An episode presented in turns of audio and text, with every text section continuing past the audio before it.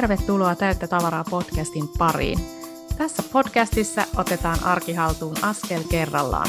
Puhutaan ostokäyttäytymisestä, karsimisesta ja järjestelystä sekä ammattijärjestäjän työstä.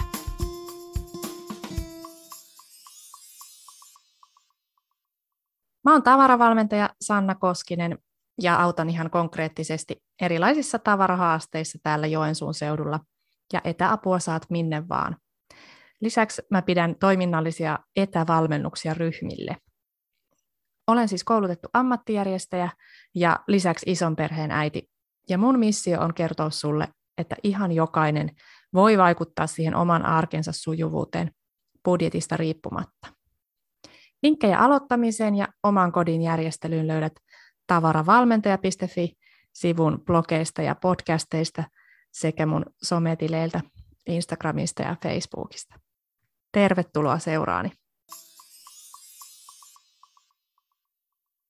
Tänä syksynä tullaan puhumaan vaatteista useammastakin eri näkökulmasta ja tänään aiheena se, mitä jokaisen tulisi tietää vaateteollisuudesta. Tervetuloa tavaratiistain pariin. Tämän päivän etävieraana siellä on tietokirjailija Rinna Saramäki. Tervetuloa mukaan. Kiitos. Kutsu kävi tuon Hyvän mielen vaatekaappikirjan myötä, mutta olet toki muutakin kirjoittanut. Kerro lisää itsestäsi muutenkin, että minkä verran vaan haluat ja mistä päin olet mukana. Joo, mä istun tällä hetkellä Helsingissä mun oman kodin olohuoneessa tällaisella tota, 60-luvun vinyylituolilla, joka on jostain ilmeisesti äm, lääkärin odotushuoneesta joskus poistettu. Wow. Mutta tässä on tosi mukava, mukava istua näin aamusella ja puhua. Ja tosiaan mä olen tietokirjailija, mä, joista mun tietokirjoista, no okei, siis kyllä on, nämä, mä olen siis tehnyt käsityökirjoja, semmoisen pitch-aiheisen ja sitten sellainen kuin joka tyypin kaavakirja, niitä on tullut jo kolme. Itse asiassa uusin versio ihan pari vuotta sitten. Ja sitten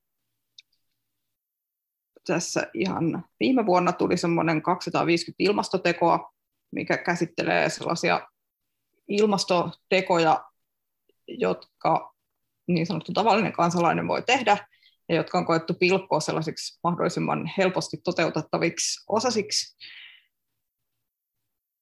Mutta se ei tarkoita sitä, että ne olisi kaikki pelkästään jotain sammuttele valoja, vaan siis esimerkiksi tämmöinen, tai se motivaatio sen kirjan kirjoittamiseen oli suurelta osin se, että usein ne annetaan kaikenlaisia ilmastotekoneuvoja, mutta sitten lopuksi sanotaan, ja sitten voi vaikuttaa poliittisesti omassa kotikunnassaan ja laajemminkin, niin sitten mä oon koittanut siihen kirjaan nyt tuoda esiin sellaisia, että mit, mitä se poliittisesti vaikuttaminen esimerkiksi omassa kotikunnassa tai muussa yhteisössä sitten voisi olla.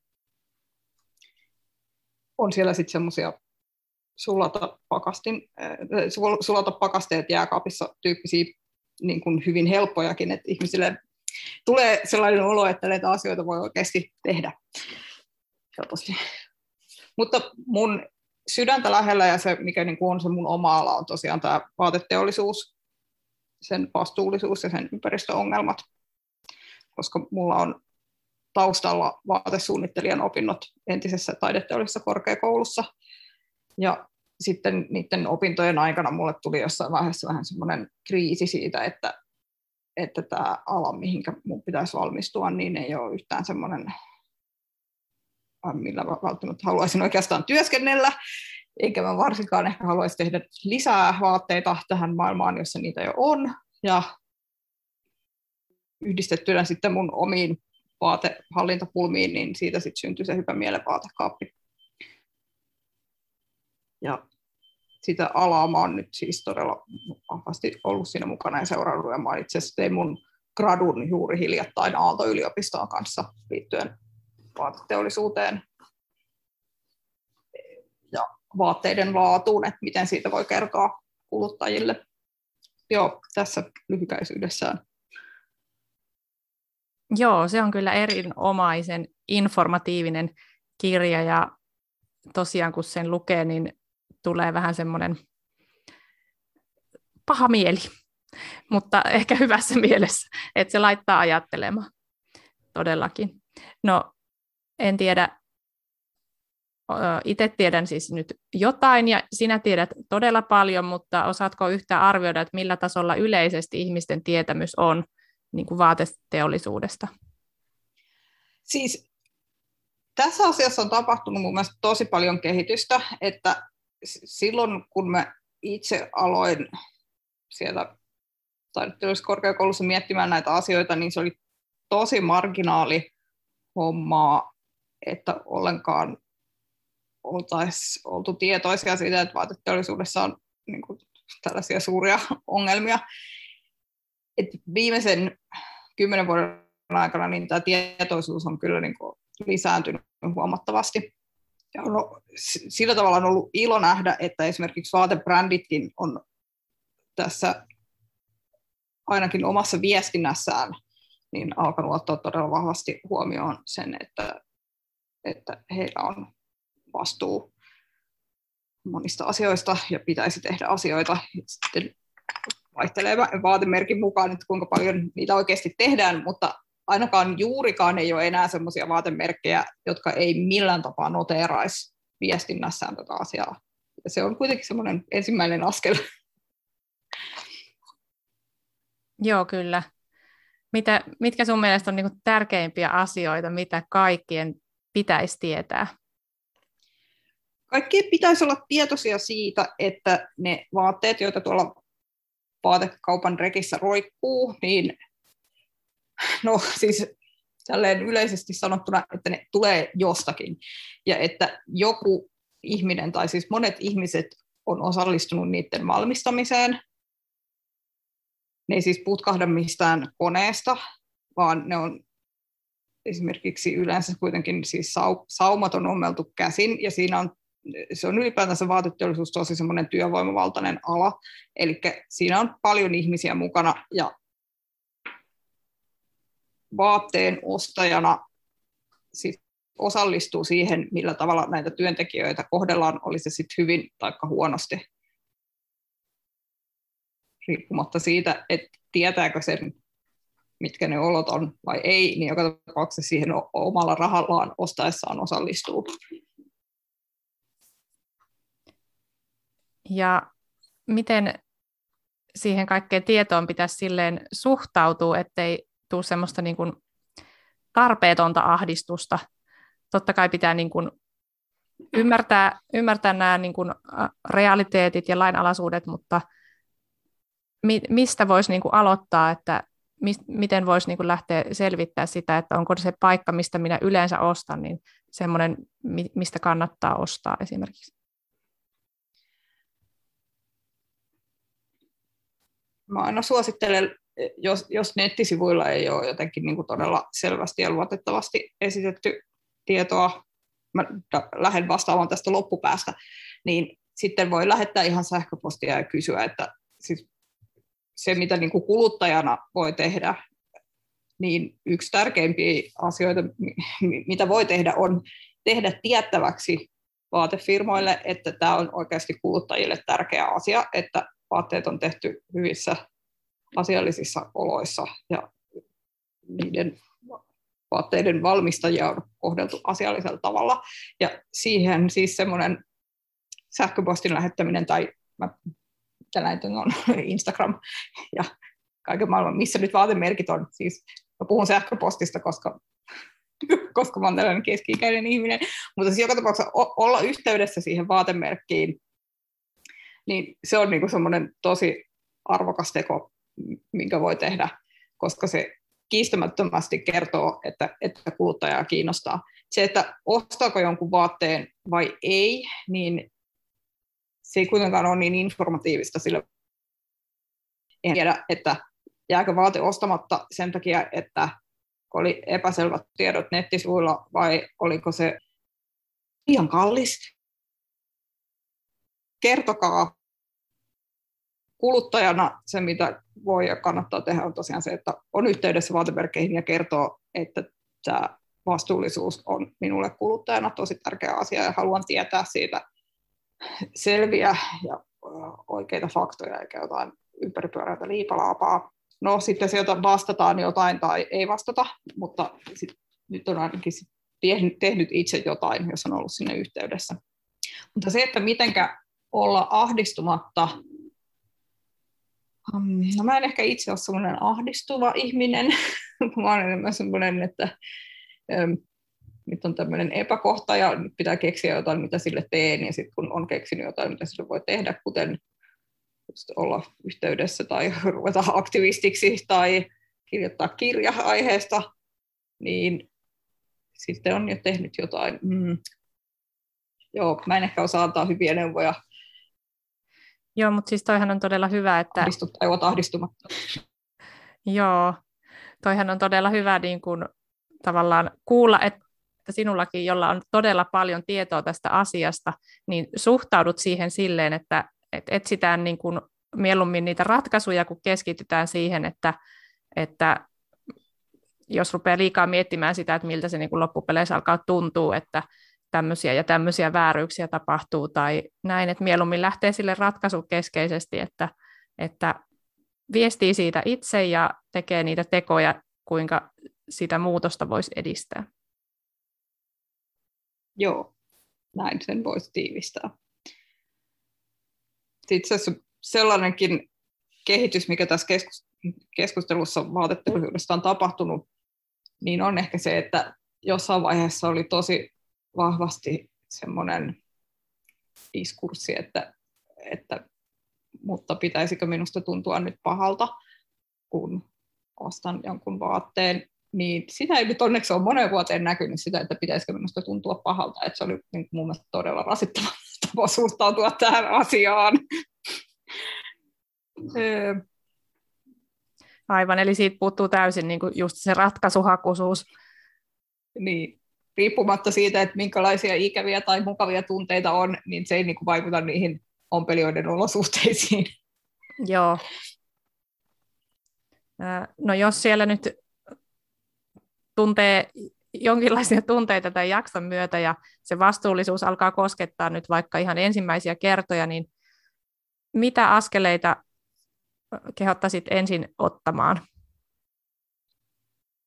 No tässä ehkä mä niin kuin koen, että samat askeleet, mitä voi tehdä, on siis oman vaatekaapin semmoiseen käytännölliseen järkeistämiseen ja sitten siis tähän, että vaikuttaa oikeasti näihin vaateteollisuuden globaaleihin ongelmiin, niin ne on vähän niin kuin samat, joka on siis se, että että hankkii vaatteita vaan oikeaan tarpeeseen, jolloin ei juokse minkään alennusten perässä, joka on siis tämmöinen jatkuvasti halvempien hintojen hakeminen ja sitten se teollisuus vastaa siihen, että ne pyrkii jatkuvasti tarjoamaan halvempia ja halvempia hintoja, niin se on yksi iso tekijä, joka ajaa tätä huonoja olosuhteita ja kaikenlaisia väärinkäytöksiä vaateteollisuudessa. Että siis semmoinen niin turhanpäiten ostelu ja tarjousten perässä juokseminen, niin se kannattaa lopettaa. Ja pyrkiä hankkimaan vaatteita sillä tavalla, että, että oikeasti ehtii selvittää, mistä ne on peräisin. Ja koittaa löytää semmoisen mahdollisimman vastuullisen tahon, josta ne sen oikeasti tarvitsemansa vaatteen sitten hankkii. Tietysti siis unohtamatta sitä, että myöskin kierrätettynä saa todella hyviä vaatteita, kun, jos ja kun niitä tarvitsee. Mutta sitten siis toinen asia, mitä kannattaa tehdä, on se, että miten tämä nyt lyhyesti sanoisi, siis tutustuu tällaisen vastuullisuusviestinnän sellaisiin karikoihin, jotka on tai sellaisiin, millä koitetaan hämätä ihmisiä, jotka on siis tällainen, niin kuin, puhutaan ympäripyöreästi siitä, että kuinka tärkeää vastuullisuus on meille ja pyrimme toimimaan sen puolesta, ja koska se on meille tärkeä juttu. Ja lisäksi olemme lahjoittaneet johonkin, johonkin urheilujoukkueelle jokut, jotakin, siis joku aivan tähän varsinaiseen toimintaan liittymätön hyvän tekeväisyystempaus. Sellainen niin kuin konkreettinen tieto siitä, miten toimitaan ja minkälainen suunnitelma on ja miten sen suunnitelman toteutumista tarkkaillaan ja korjataan, jos se ei ole toteutunut toivotulla tavalla, niin sellainen on hyvä tunnistaa. Toi on siis erittäin hyvä huomio ja mi, mikä itseäkin niin kuin hirveästi no, ärsyttää, että jos yrittää niin kuin ottaa selvää, niin sit jokaisellahan on nykyään jopa nettisivuilla ihan tämmöinen oma sivu sitä varten, että vastuullisuus, ja sitten siellä lukee jotain jollakin just tolleen, ja sitten toisella se menee siihen konkretiaan, mutta tavallaan sitten just semmoiset, niin kun, että ei katsota niin kuin liian ruusunpunaisista laseista sitä, sitä hommaa, että joo, ai täällä lukee tällä kivasti ja näitä kiinnostaa, vaan mit, mitä se sitten on konkretian tasolla, onko se mitään. Niin toi on erittäin hyvä nosto. Mutta sitä on vähän vaikea antaa semmoisia niin tosi konkreettisia, koska siis tietysti nämä PR-ihmiset, jotka kirjoittaa niitä vastuullisuussivuja, niin ne osaa kirjoittaa usein hyvin kauniisti. Ja se ei tietysti ole kuluttajan vika, että häntä välillä pyritään tällä tavalla hämäämään. Mutta joka tapauksessa siis se on muutenkin arvokas taito, että oppii etsimään sen, että mikä tässä on nyt se varsinainen ydin vai onko tässä sitä lainkaan tässä viestinnässä. Joo, ihan totta. Onko tota, sitten jotenkin, onko vinkit samat vai onko jotain eroa siinä, että miten sitten, jos on tämmöinen jo asioista hyvin tietoinen ja jonkin verran perehtynyt, niin mitkä on sitten ne asiat, millä olisi eniten vaikutusta, mihin kannattaisi keskittyä, että jos on jo niin kuin ne perusasiat niin sanotusti hallussa tämän vastuullisuuden osalta? Siis mä jotenkin arvostan ihmisiä, jotka jaksaa ja, ja ehtii ruveta toimimaan muutenkin niin kuin, kuin tälleen kuluttajan ominaisuudessa, vaan sitten ihan tämmöisenä kansalaisena edistää, edistää tota,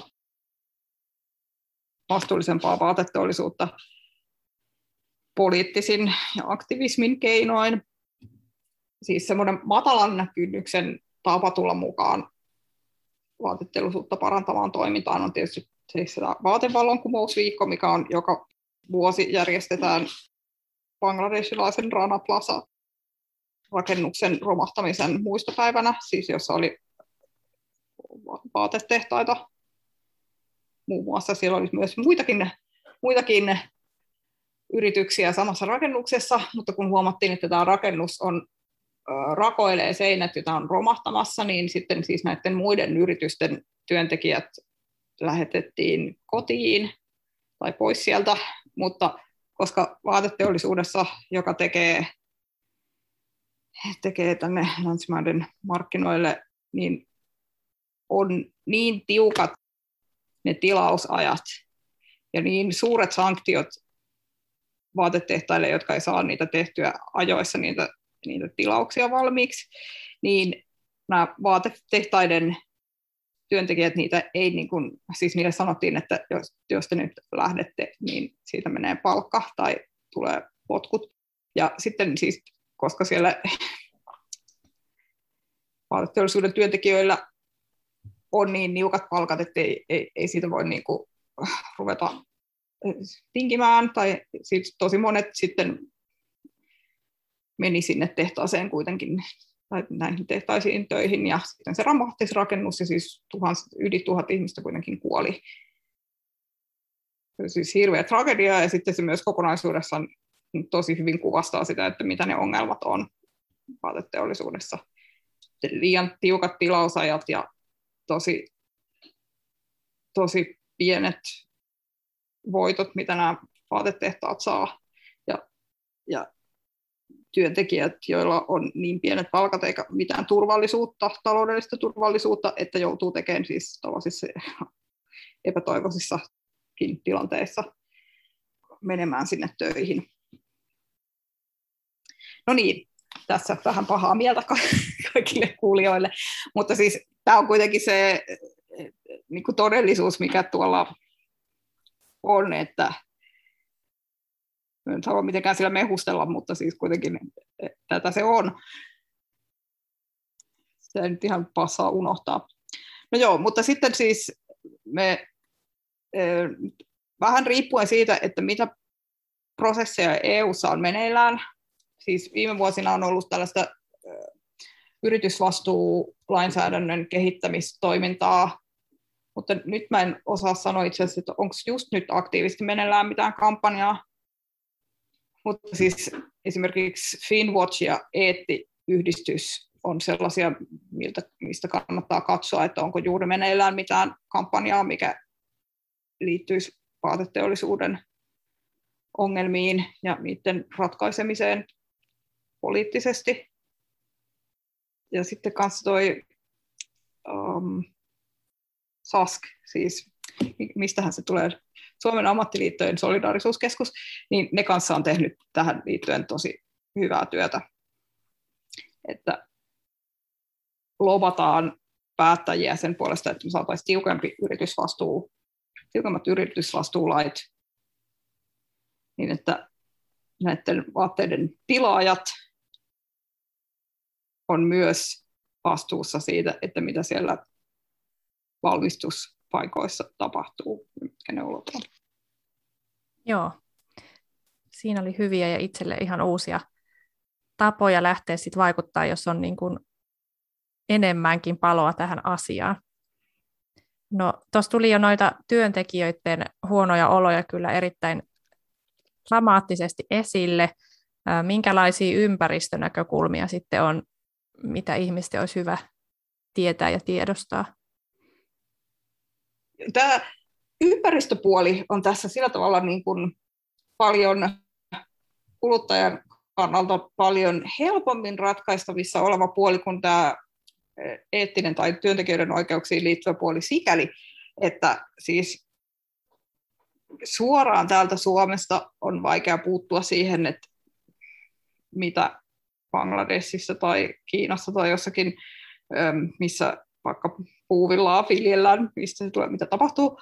Mutta sen sijaan vaatteiden ympäristövaikutuksiin voi ihanasti itse vaikuttaa sillä tavalla, että todella hankkii vaan ne vaatteet, mitä tarvitsee, ja sitten pitää niistä huolta ja käyttää niitä mahdollisimman kauan, niin että jokaisesta vaatekappaleesta, mikä on tuotettu, saadaan mahdollisimman paljon hyötyä.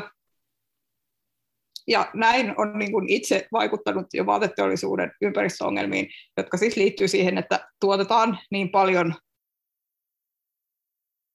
paljon melko lyhytikäistä vaatetta, että ei tarvitse ruveta niin miettimään siitä, että mikä olisi, mikä olisi paras materiaali tai edes välttämättä sitä, että mistä nämä kaukaa nyt tulee tai läheltä, vaan ennen kaikkea sitä vaatteiden kulutuksen määrää, siis sitä läpimenoa taloudessa. että se, että laittaako ne vaatteet kierrätykseen vai roskikseen, niin sitten lopuksi, niin se ei ole ollenkaan niin oleellista kuin se, että kuinka paljon uusia vaatteita hankkii.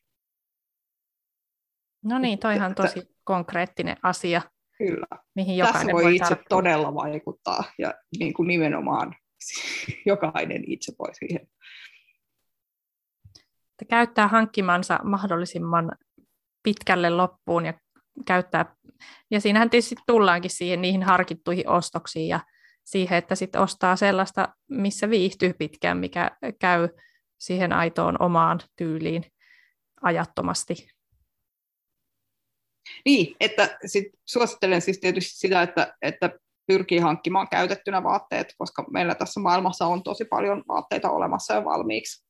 Mutta sitten jos ostaa uutta, niin sitten oikeasti ostaa sellaista, minkä on tosissaan miettinyt, että se toimii itsellä ja pyrkii ostamaan tai hankkimaan mahdollisimman laadukasta, että se ei sitten rupsahda kesken Se nyt ei ole aina helppoa selvittää, että mikä on laadukasta, mutta, mutta kaikkein halvin nyt ei ainakaan ole sitä, jos uutena ostaa.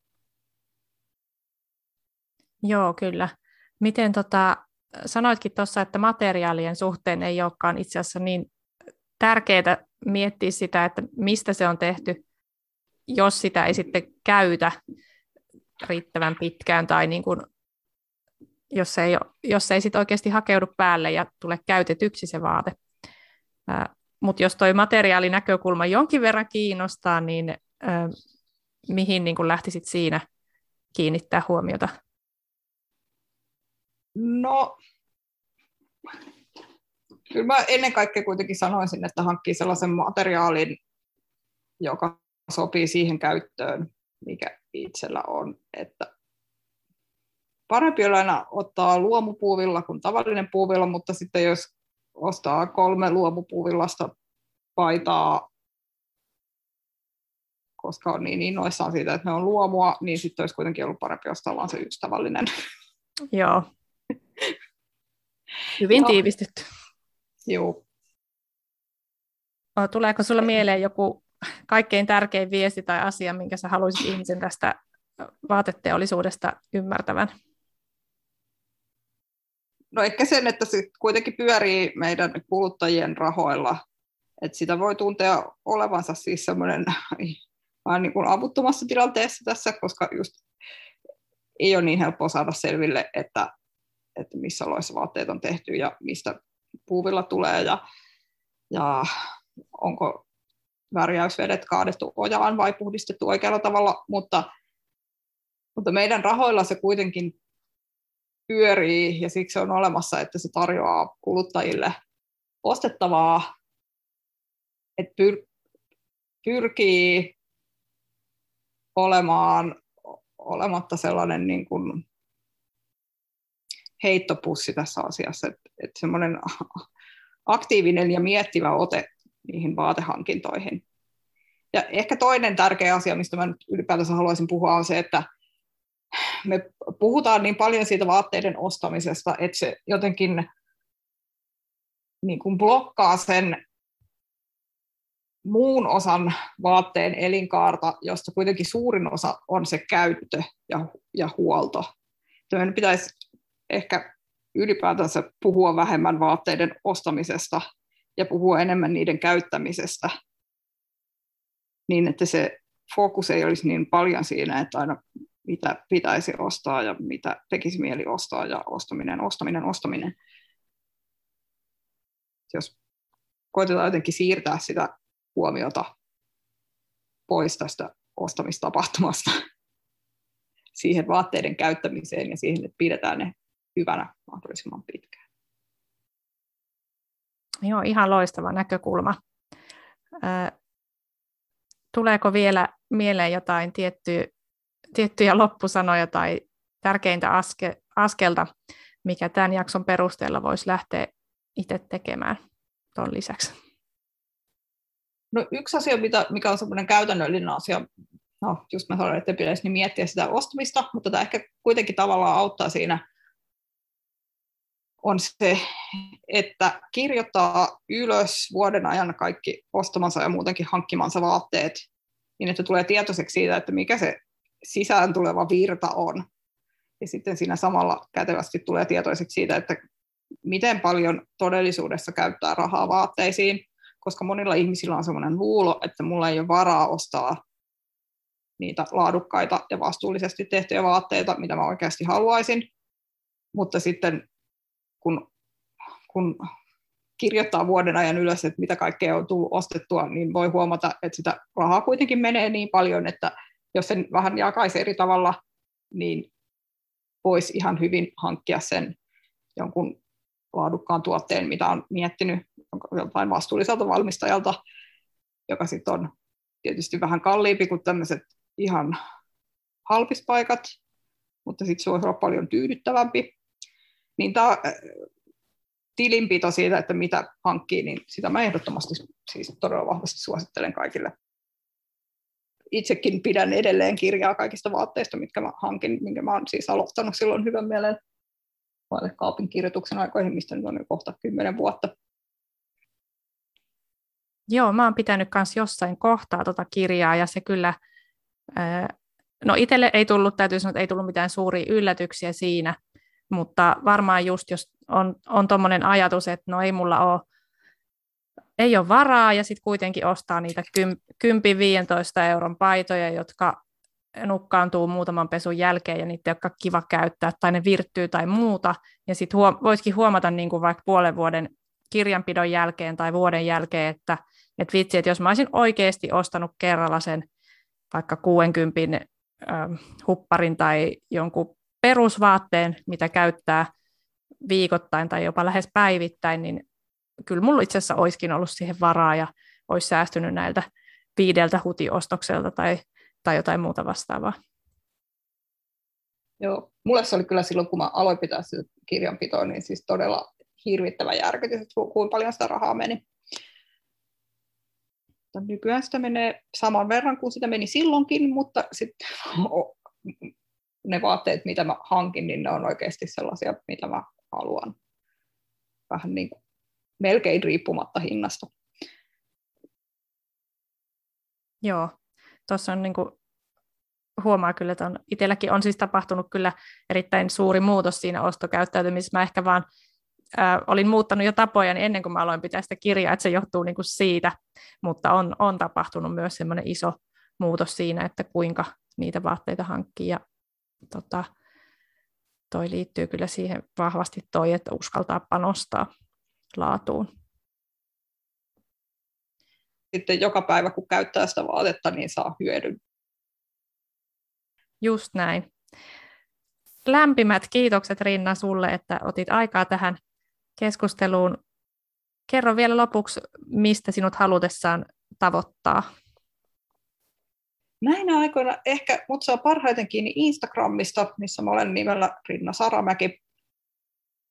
Ja myöskin Hyvän mielen vaatekaapin Facebook-sivun kautta. Sinne voi laittaa viestiä, jos on jotain, mikä askarruttaa. Loistavaa. Kiitos vielä tästä ja palataan asiaan. Kiitoksia. Moi moi. Tämä oli tavaravalmentaja Sanna Koskisen Täyttä tavaraa podcast. Vaatteista juttelin myös jaksossa kaksi vaatekriisit hallintaan ja siellä oli osittain samoja ja osittain vähän erilaisia vinkkejä siihen, kuinka saada se oma vaatekaappi hallintaan. Vaateaiheita on tosiaan tulossa seuraavissakin jaksoissa, joten pysyhän kuulolla tavaratiistaissa. Jos nämä karsimisen ja järjestelyn teemat kiinnostaa sinua enemmänkin, niin ehdottomasti kannattaa kurkata tuolta mun nettisivuilta esimerkiksi toi maksuton kodin vuosihuoltokalenteri tai opas kuinka saada perhe mukaan kotitöihin. Yltä tai alta löydät linkit sinne nettisivuille ja sometileille. Kun muistat sen sanan tavaravalmentaja, niin löydät kyllä perille. Täyttä tavaraa löytyy siis myös suoratoistopalveluista, joten tuu ihmeessä sieltäkin kautta tilaamaan ja seuraamaan. Hienoa, että oot lähtenyt mukaan mun matkaan ja tervetuloa kuuntelemaan tuleviakin lähetyksiä.